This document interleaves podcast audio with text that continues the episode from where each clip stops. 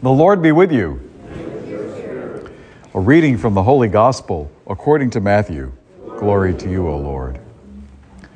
When Jesus was born in Bethlehem of Judea in the days of King Herod, behold, Magi from the east arrived in Jerusalem, saying, Where is the newborn King of the Jews? We saw his star at its rising and have come to do him homage. When King Herod heard this, he was greatly troubled, and all Jerusalem with him. Assembling all the chief priests and the scribes of the people, he inquired of them where the Christ was to be born.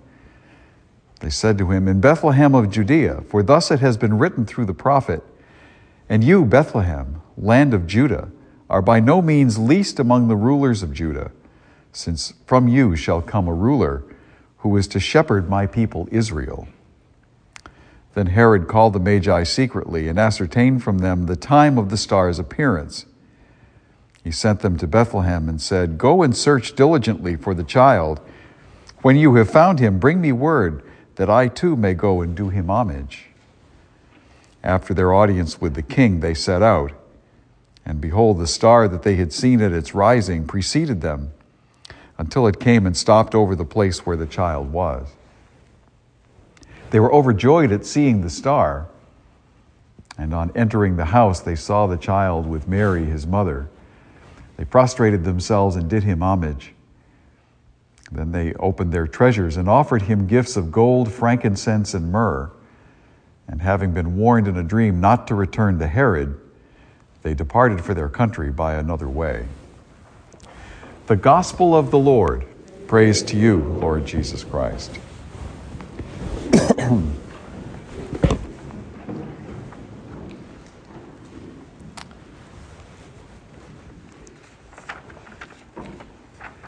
Well, good morning.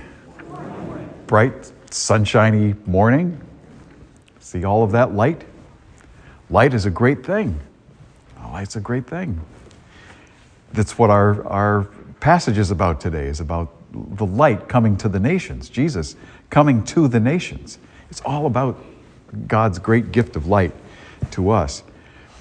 Um, somebody says, some writer that uh, I read a lot, so I'm, I'm not sure where this com- comes from, but somebody once said that, uh, that if you read something a thousand times, you're in danger of, of actually seeing it for the first time.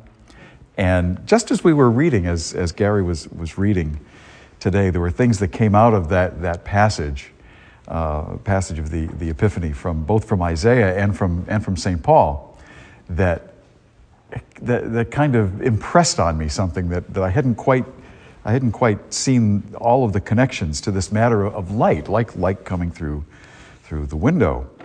Um, the light, the, the light of the Lord shines, uh, and over you appears His glory. Right? And then you, you shall be radiant at what you see. Your heart will throb and overflow. That's the way our, that's the way we should be when, when we have those moments of revelation, which is what Epiphany is. Epiphany is the revealing of Jesus Christ and the great truth, as, uh, as St. Paul says, uh, you know, I love reading, I love reading St. Paul. He gets a little wordy sometimes, but um, I'm sure you've, you've seen that too. But, but, he, but he gets to it at, at the very end when he says, uh, uh when he says uh, the Gentiles are co-heirs. That's us for the most part. Uh, members of the same of the same body and co-partners in the promise in Christ Jesus through the gospel, and the promise of God is fulfilled to the Jews, through the Jews, and then to the rest of the world comes the light of the gospel of Jesus Christ. It's a great thing, and we and we have that in uh, we we observe that in uh, uh, in the, the, feast of the Epiphany, which is what we're celebrating today. Uh, Epiphany is a great is a great feast. It comes so close to Christmas, however, they kind of get they kind of get blended, and Epiphany somehow gets gets gets lost in the in in, in things. Uh, case in point, uh, now be, be honest, in a, a, show of hands, how many of you spent some time during this past week uh, at, at our local malls or a local store looking for that perfect epiphany gift? yeah, I rest my case. Well, the feast is all about the revealing of Jesus Christ, most especially the, the revealing of, of Jesus to, uh, to the nations, to the whole world right at the beginning of his life, and it tells us that it's always been God's plan that the whole world should hear the gospel and believe in Jesus Christ. There are a number of, of interesting things about the Magi that we read about in the gospel today. The first, of course, is that they were not Jewish. And their news to, uh, to Herod must have come as a surprise to Herod, who was himself the king of the Jews as far as Rome was concerned. That was his appointed task. Imagine hearing that, a, that an alternative king has been born. Well, secondly, we don't know how many of them there were. We, tradition has it that there were, that there were three because of uh, the, the gifts that are, that are mentioned. It seems that other participants in this, in this drama uh, Mary, Joseph, the shepherds, Elizabeth, Zechariah, all had encounters with angels. We don't read that the, that the Magi had encounters with angels. They might have. Um, and by this time, Mary and Jesus are living in a house. The, the, star stopped over a house. So apparently, some time has happened. This wasn't happening in the manger, in other words. Okay. So, eh, but friends, there is the most curious thing about the story of the Magi is, is, something, is something very simple, and we're, and we're prone to overlook the, the simple things because of all of the symbology and stuff. Why did they do it? Why did they do it? You know, in, in the early 20th century, uh, in, in France, there were prehistoric uh, cave paintings that were, that were found, and the, the whole world was abuzz at these, at these things. And people began to, to ask scientists, and social scientists began to say, well, how did they, how did they manage to do this in the, in the caves, make these paintings inside caves? How did, they, how did they do it? The great question wasn't how they did it. The great question was, why did they do it? What drove them to do it? Magi saw the star and this is another thing that I caught in this text this time that, uh, that I hadn't really seen before. They saw the star at its rising. They saw the star at its rising. The text says that twice.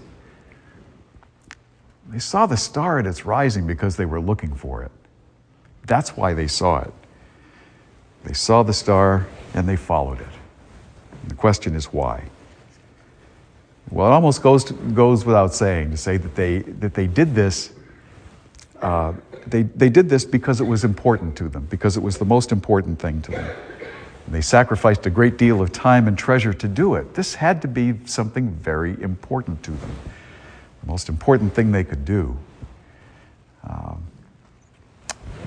they brought him, the, they brought him great, great gifts, the gifts of, of gold, which is the wealth that they perhaps had saved for themselves uh, frankincense, which is, represents maybe the, the, the offering of, of hope and the offering of their prayers, and myrrh, which is a preparation and foretaste of his passion, uh, his passion and death. Interestingly, the, uh, uh, the passage in Isaiah doesn't mention myrrh. It mentions gold and frankincense as the gifts that, were, that are going to be brought, but it doesn't mention myrrh. An interesting thought. Um, and they come in, uh, with, with, this, with this mission Where is the newborn king of the Jews? They are looking for the newborn king of the Jews because we have come to worship him. So, as we begin this, this new year, um, let me ask Are you looking for the one born king of the Jews? Are you looking for his star? You're looking to find him? Are you like the, the Magi searching your heart and searching the faces of the people that you meet? searching the scriptures for him as they search the, the skies. And friends, is he so important? Is he so beautiful that you'd search for him the way the Magi sought for him? And when you find him, to worship him and bring him the gift that he truly seeks, which is your devotion, your heart. You know, I began to abandon myself to, uh, to the love of God many years ago now, you know, I look back and I say, I could have done this a whole lot better. I, I, you know, I could have been, I could have done this better. But you know, I did what I, I did what I could. Many of my friends, coming out of the uh, the counterculture and and such in the in the '60s and early '70s, were uh, were curious about this turn of faith that had taken place in in my. Uh, in my life, and I began to learn a, a very basic truth. You've seen this, I, I, I, know you, I know you have. Searching for God is always fashionable. Look at social media, right? Searching for God is always fashionable. Finding Him is not so fashionable. Finding Him is the, is, uh, is the issue. And in certain segments of the population, that's, uh, that's demonstrably true. And you know, all forms of, of religion have a certain amount of respect that, we, that, that, they're, that they're owed as people search for God. All of that needs to be respected because all of those things are, are ways that, that God reaches us. Because the, the story of Christianity is, is what? Is that, is that God is reaching us. It's not that we're reaching Him, He's reaching us, He's coming for us.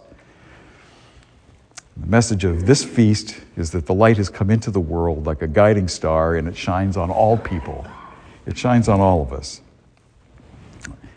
But the ones who are truly seeking and the ones who are, uh, for whom this journey is a, is a matter of, of something like a love affair and not just solving a mystery and not just ticking a box on Sunday mornings, but for, for people whose, whose faith is something like a love affair like it was for St. Francis. St. Francis' faith was, was, a, uh, was, was something like a love affair, wasn't it?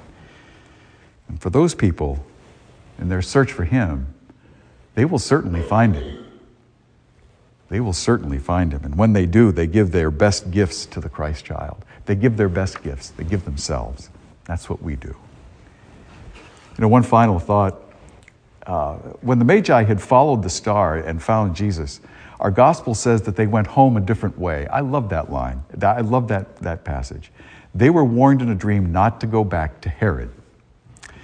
Friends, the voice of that's the voice of the experience of faith speaking, because the light has come, and when you've started to follow it, and when that faith is born and your devotion is stirred, your path is going to change. You can't, you, you can't go back to the way things were. You can't because, because it will all look different to you, because you will have been transformed. And after that encounter, you can't go back to the way things were. You have to, you have to go back to your life by a, different, by a different route. And friends, don't be afraid to take that route.